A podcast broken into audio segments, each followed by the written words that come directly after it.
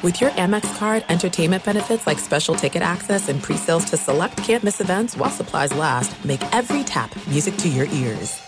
Enjoy all your favorite sports like never before at BetMGM. Signing up and playing is so easy. Simply sign up using code Buckeye and receive up to $1,500 back in bonus bets if you don't win your first bet. When you register with BetMGM, you can get instant access to a variety of parlay selection features, live betting options, and the best daily promotions in the business. And with BetMGM at your fingertips, every play and every game matter more than ever. Place your moneyline, prop, and parlay bets with the king of sportsbooks today. Sign up using code Buckeye and receive up to $1,500 back in bonus bets if you don't win your first bet. That's right, up to $1,500. Again, sign up using code Buckeye and receive up to $1,500 back in bonus bets if you don't win your first bet. BetMGM and GameSense remind you to play responsibly. 21 plus and present in Ohio, subject to eligibility requirements. Rewards are non-withdrawable bonus bets that expire in seven days. Gambling problem? Call 1-800-GAMBLER in partnership with MGM Northfield Park. That's 1-800-GAMBLER. This is Hardwood Handicappers, VSiN's premier NBA betting podcast. Here are your hosts, Jonathan Von Tobel and Kelly Bidlin. Yo, what up, folks? Welcome in. It is Hardwood Handicappers early week edition. Jonathan Von Tobel with a uh, with a guest today, uh, Kelly Bidlin. So, um, hey, happy to uh, join the show, John. Thanks for having me on. yeah, man, of course. So, I, I think we should start with this. Um, so the new schedule gets unveiled at VSiN. This is the first week of the new schedule, right? I'm not I'm not blowing Yeah. any minds here. Okay. Uh, sorry, I've been on vacation for the last week, so um, no, that's cool. At least out of You, studio. you and everybody else, yeah. Um, so part of the new schedule, it's not just on air stuff. It is, of course, podcasting. We unveiled the VSiN uh, hockey betting pod uh, last Mhm. week. The uh, the newest addition to the Long Shots crew has been you and Matt Brown. That was unveiled a couple of weeks ago. And as part of the Revamp podcast lineup, as well as a uh, baseball betting podcast, which is coming. Sorry, I'm going to break the news on that one. It's on the way. I don't know if it started yet, but I know Adam Burke's going to be a big part of that. And I have thrown my hat in the ring to do it too. Um, I unfortunately am getting excited for the Angels season that will ultimately end in flames. Um, part of the news podcasting setup is going to be more hardwood handicappers three times a week monday Yeah. wednesday friday kelly's going to be along for the ride for two of those episodes and on top of that uh, we're going to have a little bit more regularity when it comes to time and days so these are going to come out early mornings from now on uh, they're going to be a little bit of what we've been usually doing but also with a little bit more emphasis on previewing the day's action as well so we'll have a little bit more of a different vibe and then once we get to the postseason kelly and i have discussed off air that we're going to add some live stuff incorporate some of that as we get closer to the postseason or into the postseason. But new version of Hardwood Handicapper. So look for it Monday, Wednesday, and Friday. How you feeling, buddy?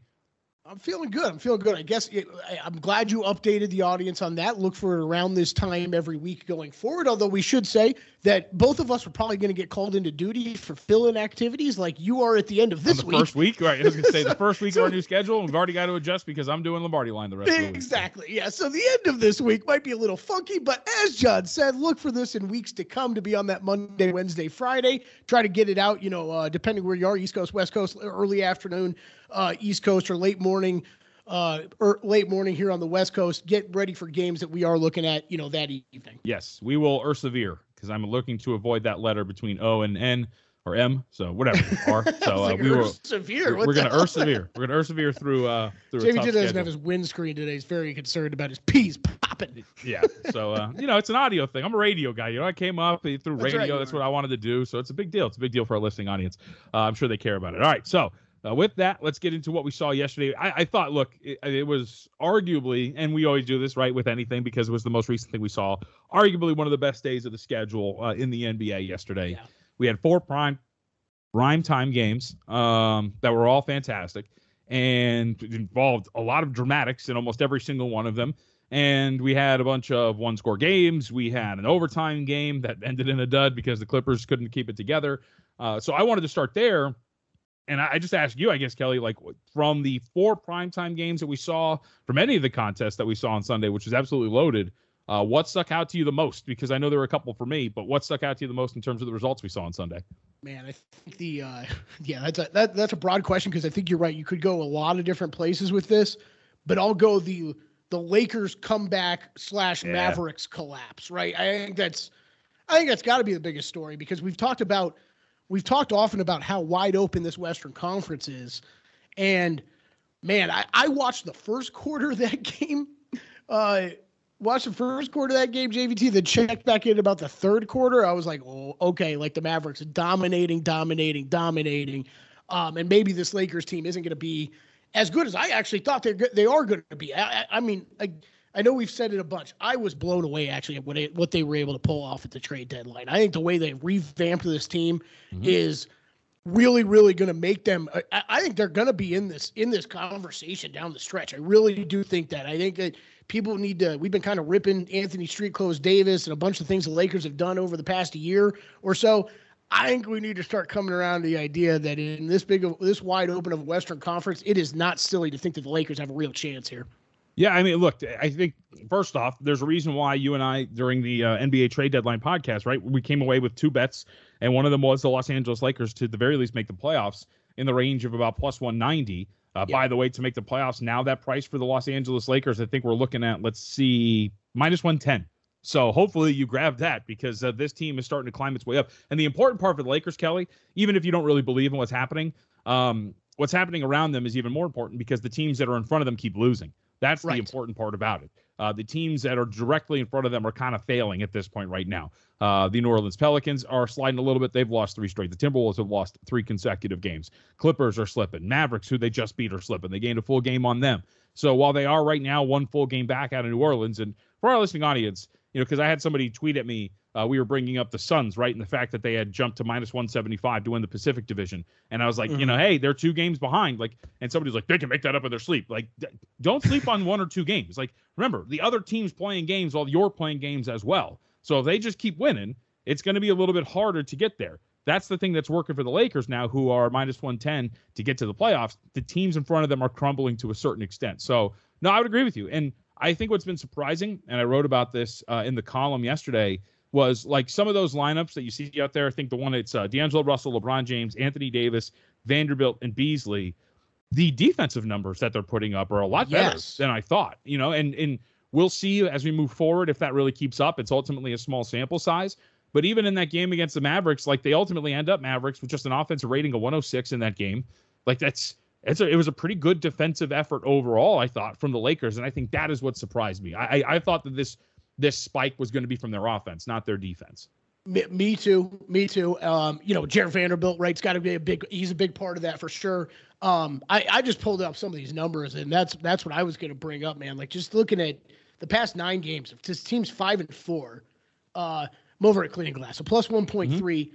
uh, differential there overall. And then you're talking about the 21st best offense uh, points per 100 possessions during that time, seventh best defense. So I'm, I'm with you. I think that look, I think that's an even bigger sign of maybe the Lakers for the for real. Because I'm with you. I think I, I would have expected to see a bigger offensive output from this kind of new lineup, new unit that they have, more so than a defensive burst, at least to begin with. So, um, look, I mean, I think the fact that if the defense is coming along before the offense, that's something that usually you can say about any sport, but you know, basketball is definitely one of them. But if that if it's gonna be if they're gonna have a top ten defense, then look, this team is definitely for real. And and they have the ability to. They're switchable. They can switch, especially with AD at the five. They can switch one through five.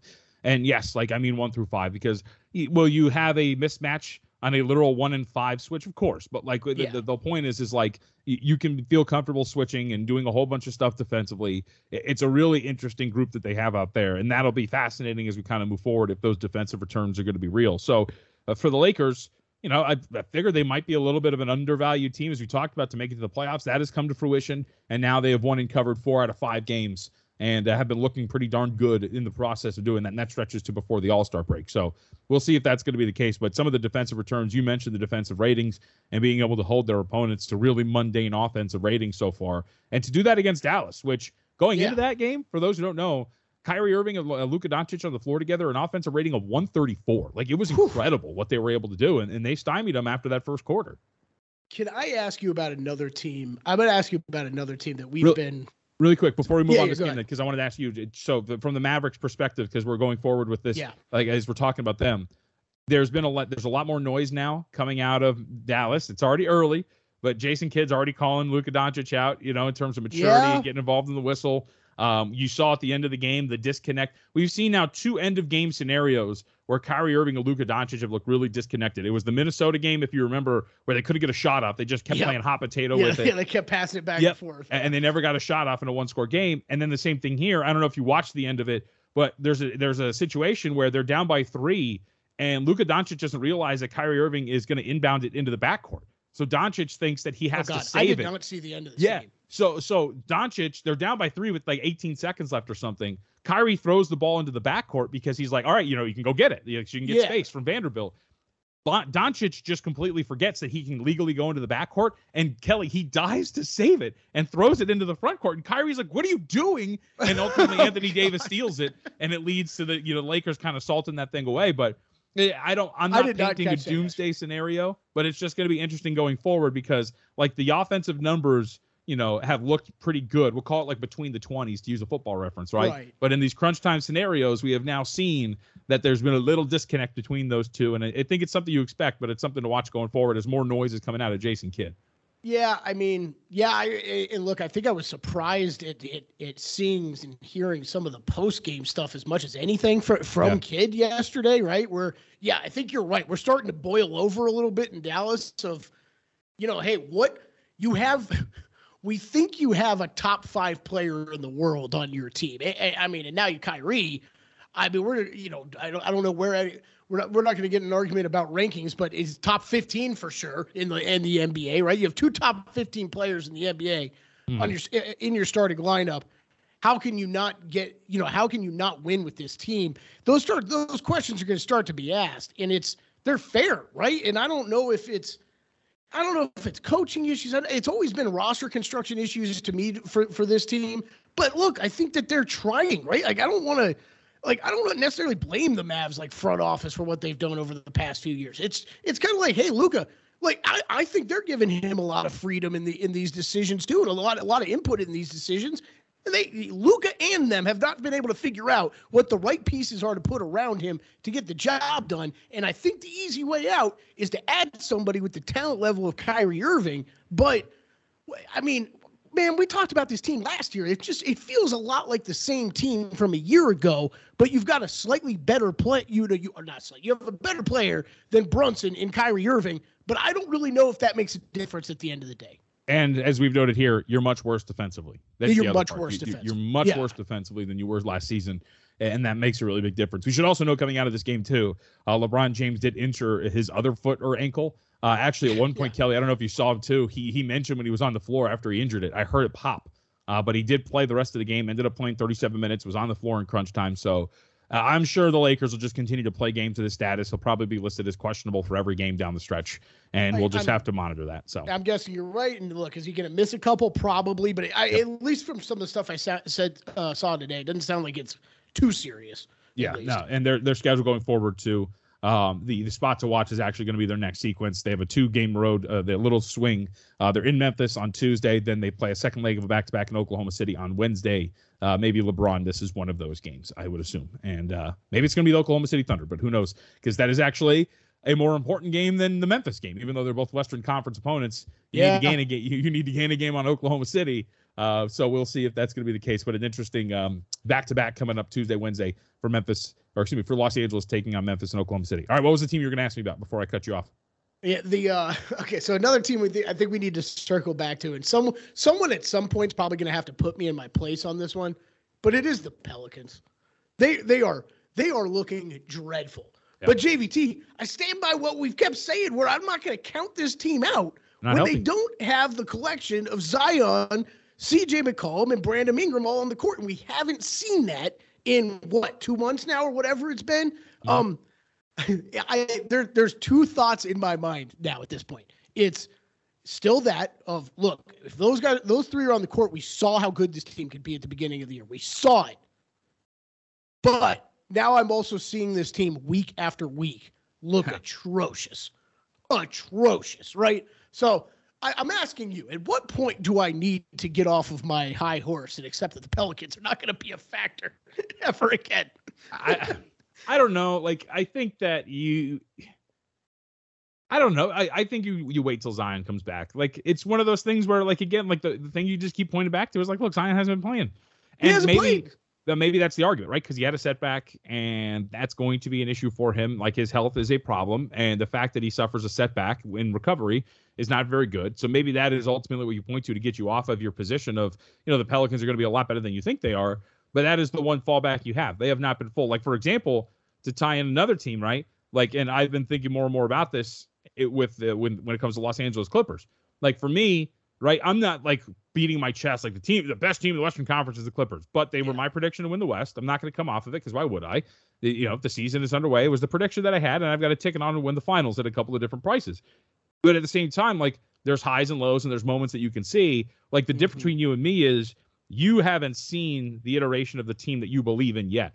I'm seeing all sorts of different iterations of the Clippers, and they're failing to close out some of these games. And I'm thinking more and more like, eh, like, like at some point, guys, you got to do something here. Same thing with Ty Lue. So to kind of bring it back to your original point, I would say don't because you at least have like the wait the white whale of Zion Williamson coming back at some point. I okay, that's a great point, and I think we can transition it to the Clippers then because I I mean, dude, I've I've thought the same thing, right? I I, I kind of agree with you that they were my pick to win the West before the season.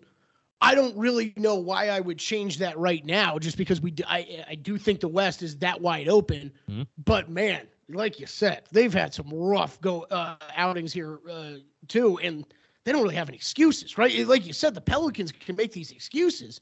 I I don't I don't the Clippers at some point. I think you would. I just think you would like to see a stretch of really good basketball before we get into the playoffs, right? Right. And I don't know that we're going to see that.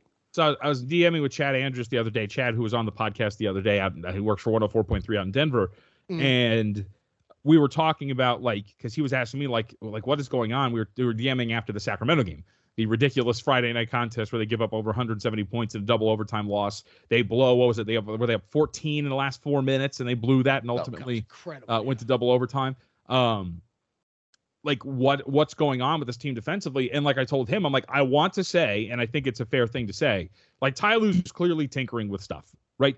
The closing lineup at the end of regulation against Sacramento was not the same closing lineup that he used at the end of the game against Denver and in overtime against Denver.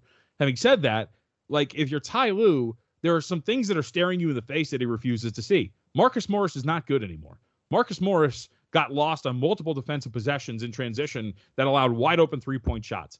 He all of a sudden, for some reason, they got Eric Gordon, Kelly. It, all of a sudden, Norm Powell's not in the closing lineups anymore for the Los Angeles Clippers. Like Gordon closed out the game in regulation last night and was in overtime. He was atrocious. He Yeah. was not visible on offense. He missed an open three. And defensively, I don't know if you remember this play in overtime where Jamal Murray comes down the floor, nobody's on him because Eric Gordon's just standing there Yep. watching him and doesn't want to close out on him. Like, I don't know what Ty Lue's doing. The other thing, too, like Westbrook, we could talk about like what we've seen from him. I think he's been fine, right? He's been okay. He had some Yeah. moments against the Kings that weren't very good. Overall, he's been like average.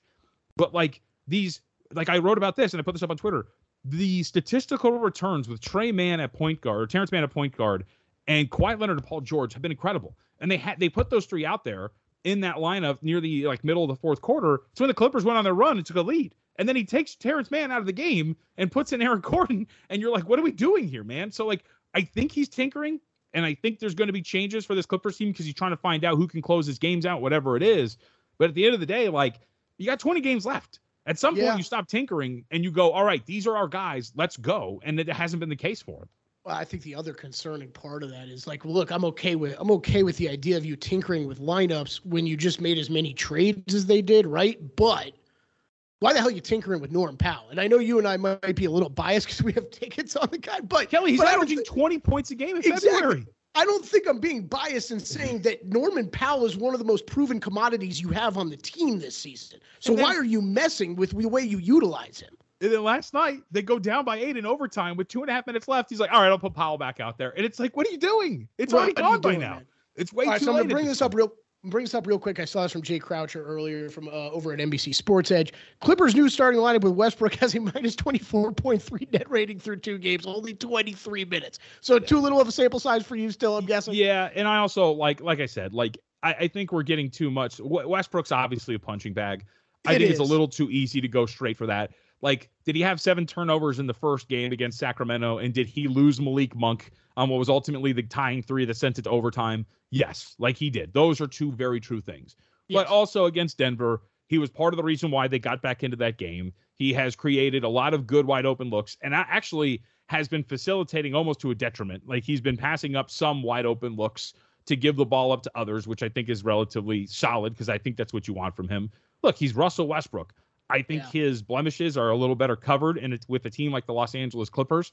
But to look at the last two games and go, oh, Westbrook, I, think you haven't been watching what has happened with the Clippers over the last two games. Yeah, I think the other thing that stood out to me watching him yesterday play was the look. I, I think it, I think it's you know whatever you want to say about the guy, whether you think he makes his team better or not he attacks the rim in just a way. He still attacks the rim better than most of the guys that they have on that team. You know, I, mean, it, it, can draw draw defenses, draw coverages when he goes and attacks the rim. I think it could open up some things. I I'm still very wishy washy on what I think about that move overall, but like that's just a fact. You just don't have you don't have a ton of guys on that team that are able to get to the rim get right. and, and, and cause disruption in the defense. And just the fact that he could do that, even I mean, look, I think I saw him miss a couple layups yesterday too. Yes, but he it, did. Yep. I think you know, you're just getting there is drawing defenses in at least, right? And it makes more room for some of these jump shooters, especially if you're going to see Kawhi pull up for mid range more and more often, right? You need to collapse that defense. So yeah, I, I, don't know. I think that's one thing that you know, I've noticed that really stands out so far. And I think from a betting perspective, as we kind of tie back to what we're oh, you know always talking about here, you know, with the Clippers, it's going to be hard to lay numbers with them because they they're going to be in a lot of these high volatility games. Their defense since the start of January is about 20th or lower in non-garbage time defensive efficiency. I don't know if that's a result of them tinkering with stuff, but their offense has been much better. They've been a little bit more of an over team as we move forward here into the season. So that's going to be something to monitor again here as well. And maybe over the last 20 games, the lineup solidify. And when you start to see the same, like this would be like my thing is if you start to see the same lineups in the last four minutes of these games, that's going to be the time to start betting on the Clippers because that's when they're going to start to build some continuity. But for right now, for whatever reason, Ty Lue continues to tinker, and I think it's been um it's been a little troubling to lay some big numbers. Right, they closed what seven against the Kings um on on Friday, and I was on Lombardi line on Sunday, and I noted to them I was like, you know, this number opening up two and a half, like that would tell you because we've been using three for home court this year that the market's saying the Clippers are rating as the better team. Market has some respect for the Clippers, but it's almost a little too much uh, over these last few weeks, and you saw that really play out, I think, from a betting perspective uh, in the last two games for them. All right, uh, before we go to Quinn Snyder, anything else from Sunday that you wanted to hit on?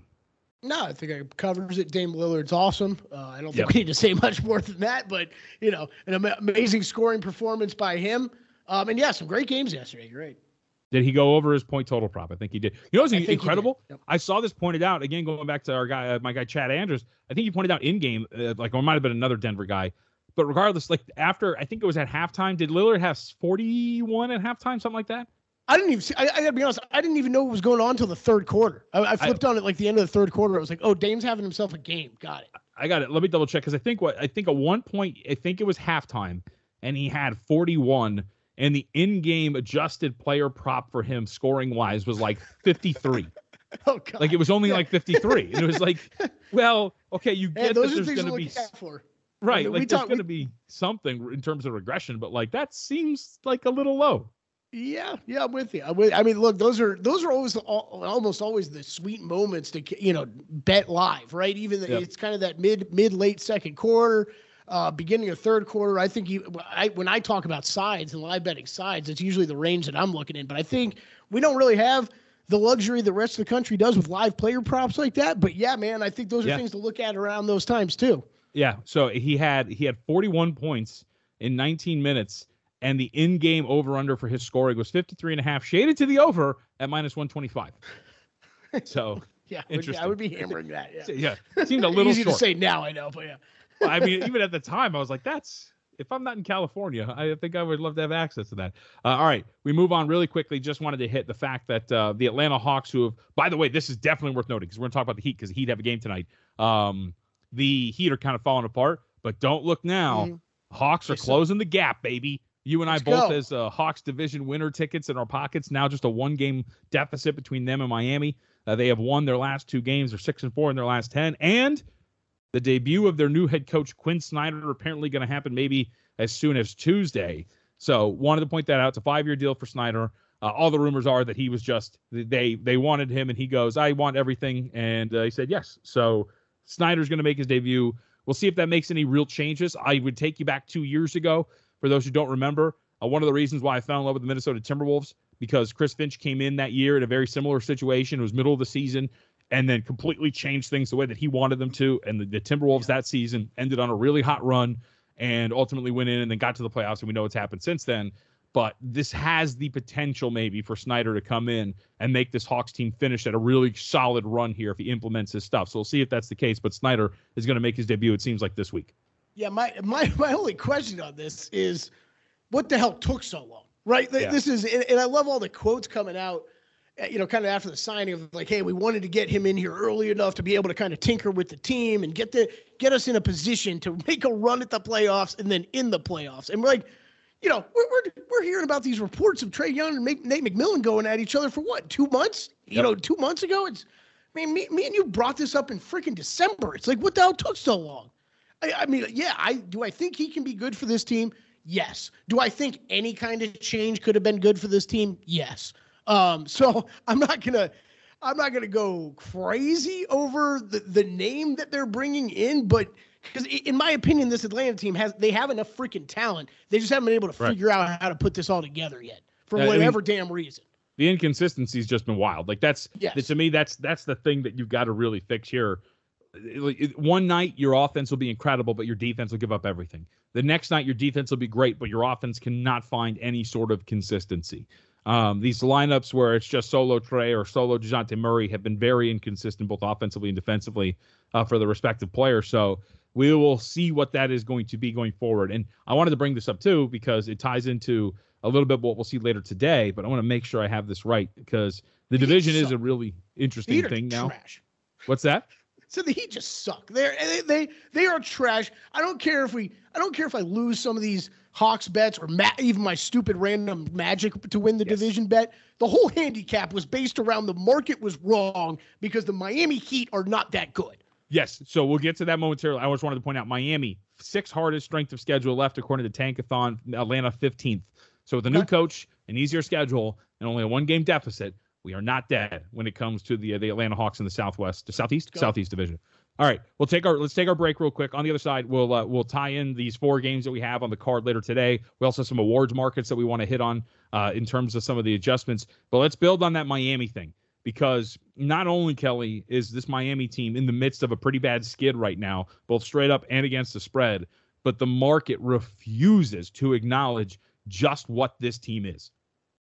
Enjoy all your favorite sports like never before at BetMGM. Signing up and playing is so easy. Simply sign up using code Buckeye and receive up to $1,500 back in bonus bets if you don't win your first bet. When you register with BetMGM, you can get instant access to a variety of parlay selection features, live betting options, and the best daily promotions in the business. And with BetMGM at your fingertips, every play and every game matter more than ever. Place your money line, prop, and parlay bets with the king of sportsbooks today. Sign up using code Buckeye and receive up to $1,500 back in bonus bets. If you don't win your first bet. That's right, up to $1,500. Again, sign up using code Buckeye and receive up to $1,500 back in bonus bets if you don't win your first bet. BetMGM and GameSense remind you to play responsibly. 21 plus and present in Ohio. Subject to eligibility requirements. Rewards are non-withdrawable bonus bets that expire in seven days. Gambling problem? Call 1-800-GAMBLER in partnership with MGM Northfield Park. That's 1-800-GAMBLER.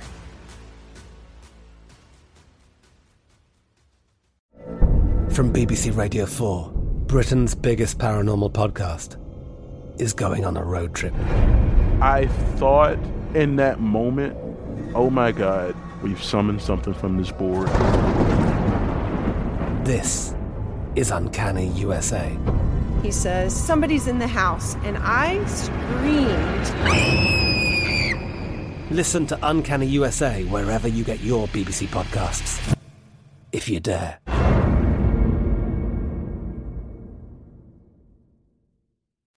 Here are three reasons Zyn is America's number one nicotine pouch. We use food grade ingredients. We have a wide selection of varieties, and they all come in two strengths. Find Zyn at a store near you. Warning this product contains nicotine. Nicotine is an addictive chemical. All right, back on hardwood handicappers. So let's let's talk a little bit about Miami here. Uh, this is fascinating. So the Miami Heat, Kelly, and I've been writing about this for the last couple of days. Let me make sure I, am going to pull up my notes so I can give you the exact numbers because I'm a pro. I want to give you the exact uh, You're a professional, Exactly. yeah, man. Uh, I'm trying to eliminate. I, I'm not that much professional. I'm trying to eliminate uh for my repertoire. So it's like one of my big I, crutches. I think, I think we all are. yeah, I'm trying. It's one of my big crutches, and I'm trying to really get away from it. So, and I was about to say it right now. So, what I wrote about here was let's go back to Saturday for the Heat. They opened as four and a half point favorites over the Hornets in Charlotte. Get bet up to six, lose the game outright. Game before that, get bet up by a point, lose the game outright. We have them again here on the road against the Philadelphia 76ers. Keep in mind that the Heat now 1 and 8 against the spread in their last 9 games and a league worst 28 30 21 38 and 2 against the spread that is a cover rate of 35.6% on the season. That wouldn't really stick out a whole bunch if it wasn't a team that the betting market bet on almost every given night, Kelly. And again here today, you're looking at this game against the Philadelphia 76ers, and w- like, what's the initial move this morning? It was five and a half in a couple of spots. We're back to six, which was the opening number. But I was like, and I wrote about it in the column today. I was like, there's no, there is no way that this market essentially is betting Miami again because it just cannot understand that wherever they have this team rated for whatever reason, it is not as good as the market thinks it is. Yeah. So, um, and, and shoot, maybe this can even bring our conversation about tonight's games uh, to start. This is the only thing that stood out to me tonight.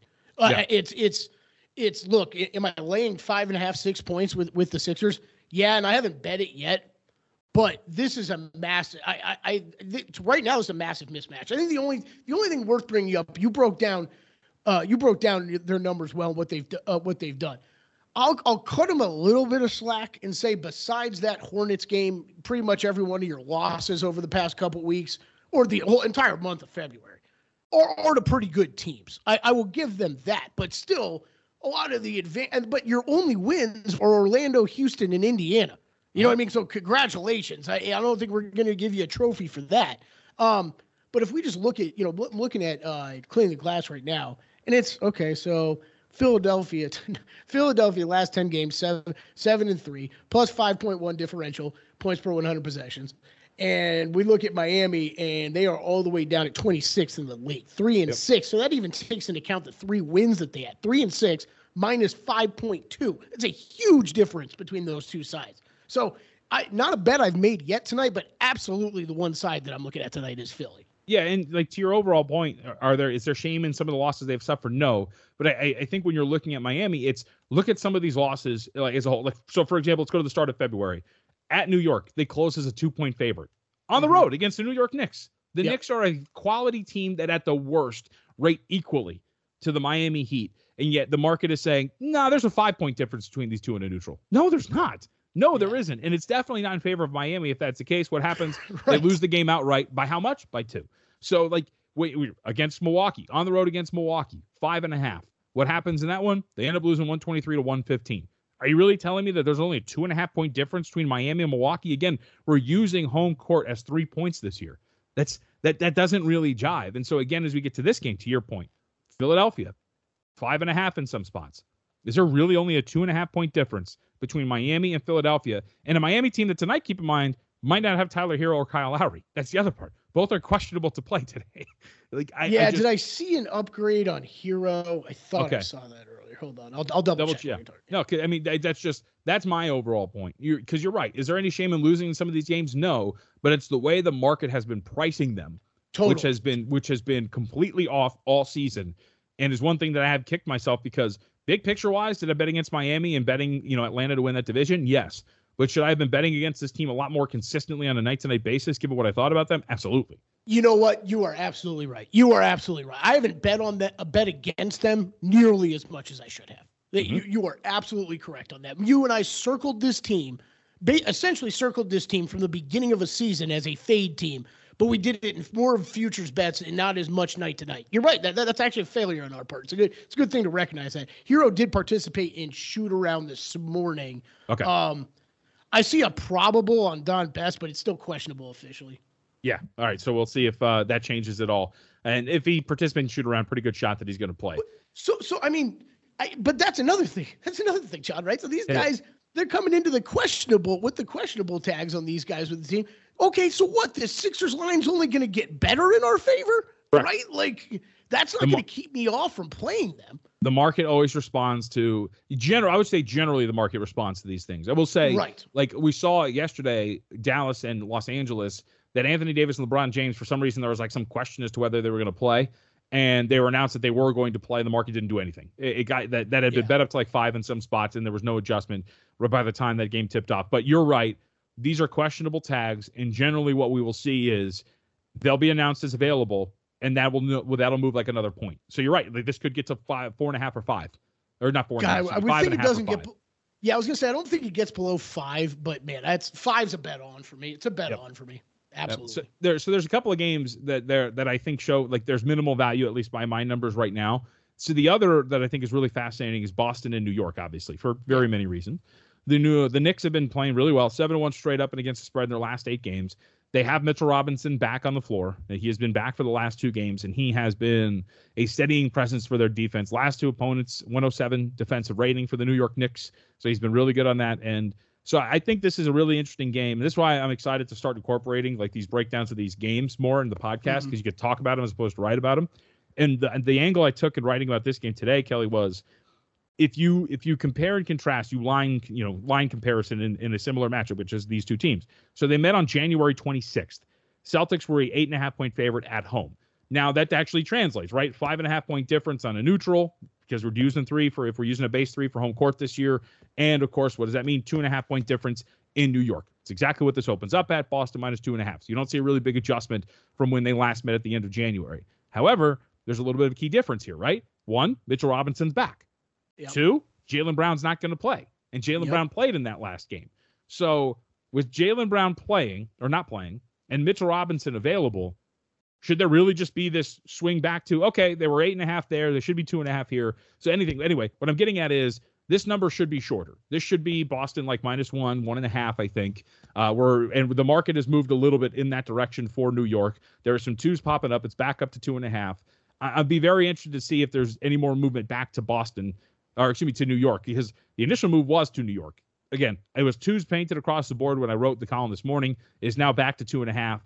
I would say if it gets to three or higher for the uh, for the Knicks, I I think it's worth a play on the Knicks. I, I think the market is kind of, I don't know, I don't know why there hasn't been enough of an adjustment here. Yeah, it would be it would be Knicks or pass for me, but I, I think it's going to be a pass. Th- th- This is I don't know why this Knicks team I just still can't I can't get on board with completely. Yeah. I just I, don't know, but but I hear you. It's the it definitely wouldn't be a Celtics bet for me tonight. It would be Knicks or pass for sure. Yeah, and the total right now 223 and a half. That's what's painted across the board. That has been dropped down from 224 and a half. So I just I like to do those comparisons and see what the market's done. And That's apparently, according practice. Yeah. right, you know, and according to this, like the last time they met, like oh no, Jaylen Brown's an addition of Mitchell Robinson doesn't really matter. It's still power rated the same, and I just don't think that really makes uh, that much sense. All right, the last two games, it's a short card.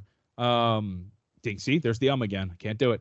Detroit Pistons. do you want to go Pistons at Hornets or do you want to go Magic at Pelicans first? I would say Pistons. I, I mean, I don't think it really matters. I- We, I think we could get through both of these quick. Do you? I mean, do you like? I, I usually read your article every morning. I didn't this morning though. I, do you actually like either one of these games? I mean, God, this Pistons Hornets uh, matchup is just god awful. But Yeah. I, there's no there's no way I'm laying six and a half, seven points with the freaking Hornets. No, Um, I, I- I think that there's the interesting angle that I wrote about here. Charlotte is 0 2 straight up against the spread against Detroit. Uh, they played on February 3rd. Detroit beat them 118 112 at home. The Pistons have actually been pretty good offensively against Charlotte. The the issue for Detroit, which is that this is easily scratched, uh, you know, a game to easily scratch off. Bojan Bogdanovic, Isaiah Stewart are questionable. Jaden Ivey and Jalen Duren are already listed as out. They could have three of their starting five from Saturday not playing, and they were awful on Friday and Saturday against Toronto this is an easy one to scratch up. I think the mark the number's a little too high. But am I going to go to bat with the Pistons that aren't going to have Isaiah Stewart or Jaden Ivey or or Bojan Bogdanovic? Nah, I'm good. I won't put myself through that. But I, I think that's what you're looking at. Injury report wise, it's it makes it an easy one to scratch away. Yeah, I have no like who's who are you getting points from on that team tonight? Like that Yeah. is guy. I mean, you, you go. I think you would go like a Killian Hayes points total, uh, points, assists, and rebounds prop, or Yeah. the points and assists over. If Just you want to think he's gonna back be the Pistons, in everything a right? little bit. Yeah. because he's going to have a high volume of shot share because nobody else is going to be available, especially with Ivey not out there and if Bogdanovic isn't going to play. He's that's going to be pretty big. Yeah. So, Yeah. oh, he's officially out now. Okay. yeah, he's so officially out. It looks like. there you go. So uh, that is uh, that's a little bit of a problem. For Detroit. I mean, that is one of those where it's it's look, is there a betting opportunity there? Hell yeah, right? Like there's points have to be scored by someone on that team, and it probably is Correct. a player prop I'd look at. I just don't really know who to tell you. I would actually bet. You're probably right. Something based around Killian Hayes is probably the most intelligent thing to do, but I'm not running. I'm not running to make any of those Yep. bets tonight. Last game on the board, Orlando on the road against New Orleans. This opened Pelicans three and a half, total of 226 and a half. Current number as we record right now is Pelicans four, total of 227.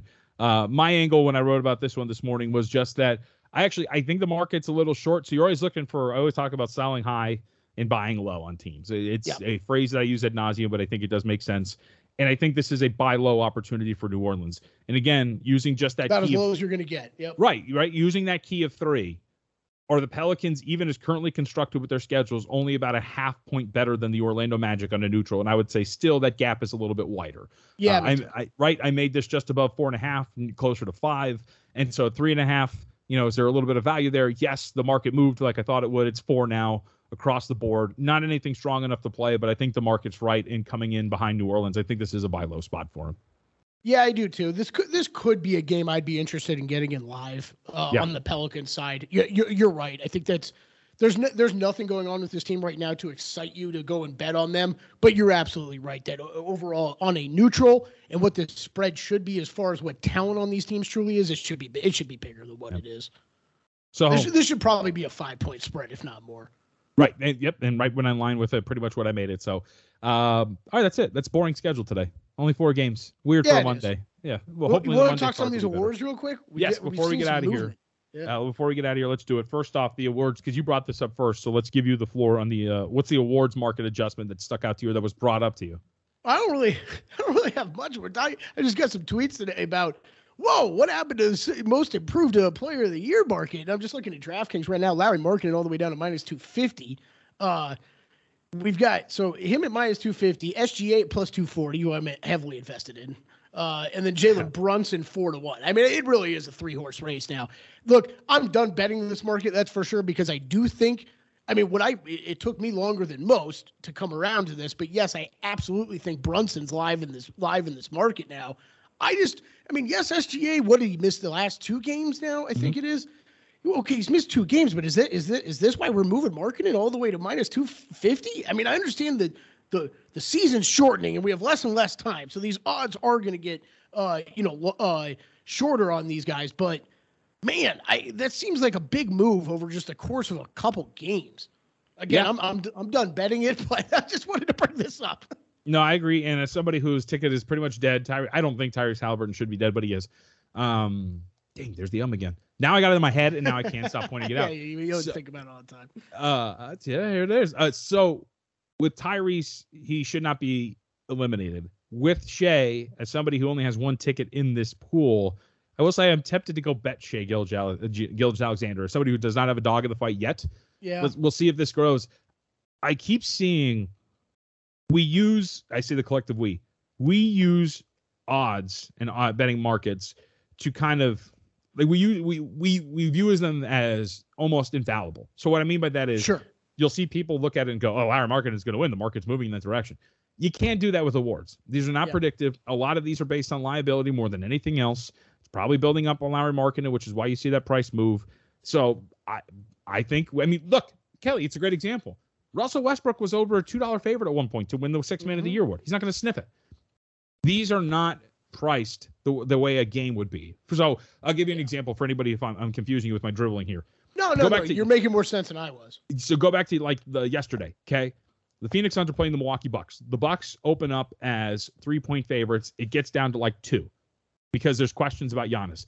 All of a sudden, the number spikes to like four and a half, five, and you're like, oh, that must mean there's somebody playing. Those are the things that you're looking for because that gives you an idea that information is coming. This is not the same thing in awards. Correct. This is just based on liability. So that's the, that's what I'm trying to say with all Yeah, my no, no, no. dabbling. no I, I think that makes a lot of sense. And, and then the other one worth noting is six is six man. You brought this up too. It's another it's another one just same Yep. kind of see, same kind of thing. We're sliding more towards Malcolm Brogdon. He's minus two twenty.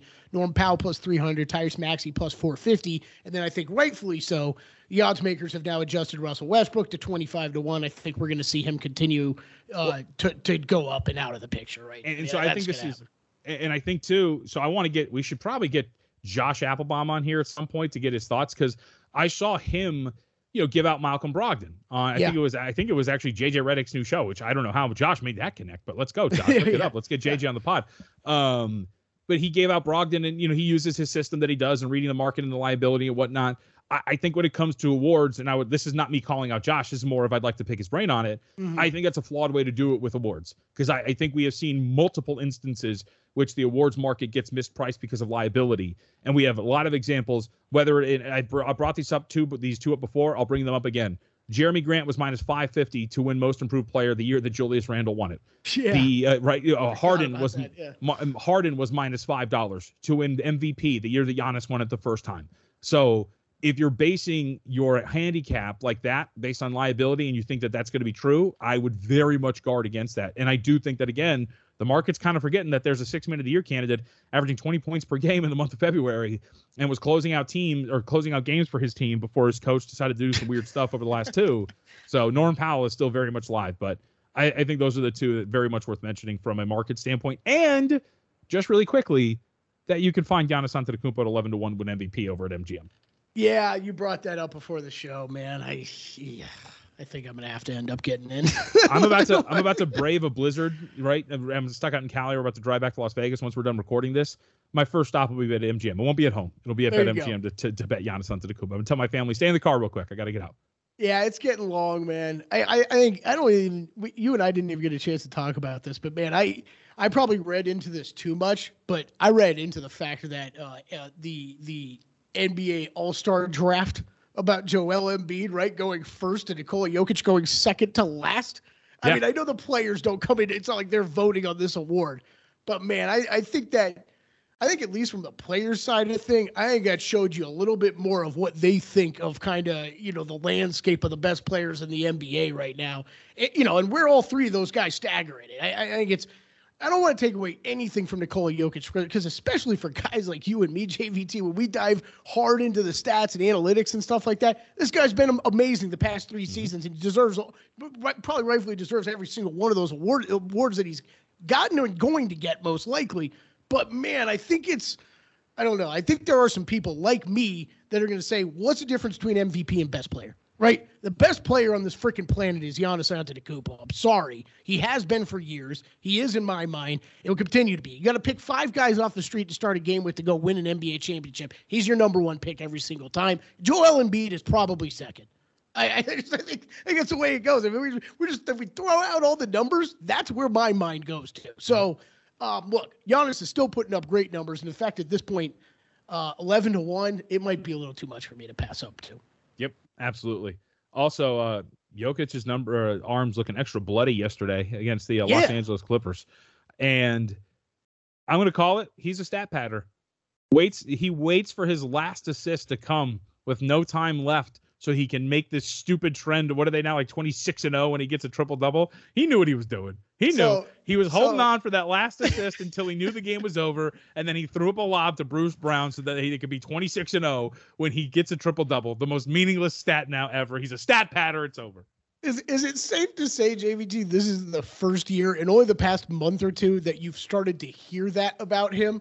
I like. I, Oh this yeah. is- and uh, by the way, I'm being facetious for everybody listening. I, no, no, I, I know, but isn't it funny how that is like people are saying that now, and Yeah. I'm like, dude, what? Like, I don't like, I, I I don't think I've ever looked at him that way, nor am I ever going to look at him that way. Like, it's, I, I, dude, he's for you. People got to remember, for the past couple years, he's basically had to be the whole damn team, right? Like, I, I mean, he hasn't had the help from Murray and Porter Jr., who've been shelved from injuries, right? Like, he hasn't had that. I mean, even this year, as well as they're doing, it's still so much him with those guys continuing to work back into the into the fold. Mm-hmm. No, hey, I'm I'm really interested. But either way, market again mispriced.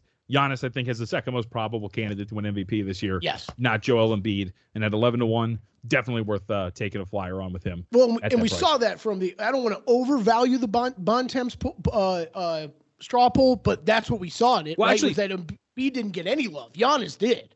But here's Kelly. You don't want to overvalue it. The market, that's what I thought was fascinating about it. And I brought this up because you weren't on the episode. The market adjusted to the poll with Jokic, making Yes. him a minus 250 favorite, but it did nothing with Giannis. Yes, correct. Even right. So it, it looked at it and said, oh, okay, we'll make Jokic the big favorite. but it did nothing in terms of, oh yeah, by the way, our second guy on the board. In in fact, since then Yeah, it's gotten theory, shorter for some reason, it, or it's gotten longer for some reason. I- And I Exactly. just I In have theory, not really understood that. Yep, Yeah. exactly, absolutely. All right, so for those who are still with us, uh, so uh, to recap, Monday, Wednesday, Friday, we'll be doing these now with more of a look at what the day schedule is, on top of our general topics that we usually hit up as well. Uh, some recaps of the night before too, so it'll be a lot of fun. I think it'll be a lot of fun doing it in this format. So look for these again on Monday, Wednesdays, and Fridays. Kelly is going to be on twice a week now, so that'll be a lot of fun as well. With that, like, rate, review, subscribe. Check out everything we uh, have up on the website at vsin.com and vsin.com slash JVT because those write ups are still up there too for a little bit more uh, granular analysis on what we're talking about here. Till then, we'll talk to you on Wednesday here on Hardwood Handicappers. At Bet365, we don't do ordinary. We believe that every sport should be epic. Every home run, every hit, every inning, every play. From the moments that are legendary to the ones that fly under the radar. See for yourself when you sign up today and get $150 in bonus bets when you bet just $5. Whatever the sport, whatever the moment, it's never ordinary at Bet365. 21 plus only must be present in Ohio. If you or someone you know has a gambling problem and wants help, call 1-800-GAMBLER. Terms and conditions apply. I'm Katya Adler, host of The Global Story. Over the last 25 years, I've covered conflicts in the Middle East, political and economic crises in Europe, drug cartels in Mexico. Now I'm covering the stories behind the news all over the world in conversation with those who break it. Join me Monday to Friday to find out what's happening, why, and what it all means. Follow The Global Story from the BBC wherever you listen to podcasts.